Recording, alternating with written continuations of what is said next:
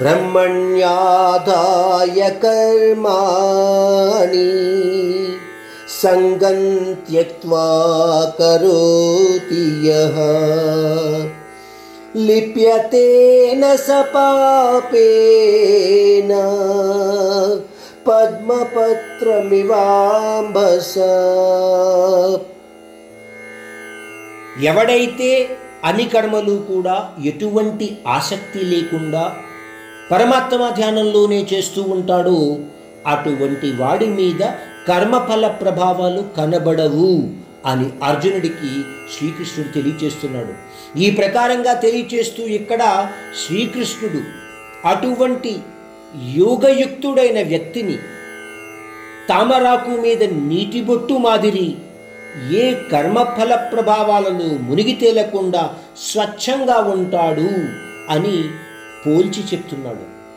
మనము సాధారణంగా వింటూ ఉంటాం తామరాకు మీద నీటి బిందువు పడితే అది తెల్లని ముత్యంలాగా ఎండలో మెరుస్తూ కనబడుతుంది. అంతేకాని ఆ నీటి బిందువు మొత్తం ఆకు మీద విరజల్లినట్టుగా ఉండదు. అటువంటి పోలికతో అర్జునుడితో శ్రీకృష్ణుడు అంటున్నాడు తామరాకు మీద నీటి బొట్టు మాదిరి యోగయుక్తుడైన వ్యక్తి సమస్త కర్మలు చేస్తూ కూడా ఆ కర్మఫల ప్రభావాలలో ఎటువంటి అనుభూతిని పొందడు సుమా. ఇక్కడ నాకు విష్ణు సహస్రనామ ఫలశ్రుతిలోని ఒక శ్లోకం గుర్తుకు వస్తుంది. కాయైన వాచ మనసైంద్రియైర్వా బధ్యాత్మనావే ప్రకృతే స్వభావాత్. కరోమి యద్యత్ సకలం పరస్మై నారాయణాయేతి సమర్పయామి.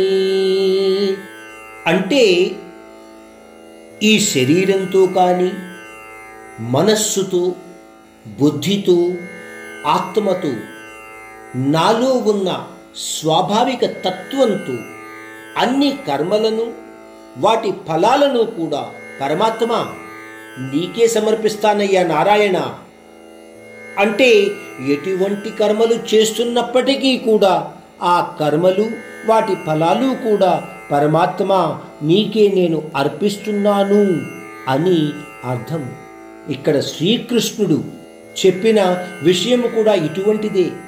యోగయుక్తుడైన వ్యక్తి సమస్త కర్మలు చేస్తూ కూడా వాటి కర్మ ఫలాల వల్ల ప్రభావితుడు కాకుండా తామరాకు మీద నీటి బొట్టు మాదిరి స్వచ్ఛంగా ఉంటాడు అని తెలియచేస్తున్నాడు.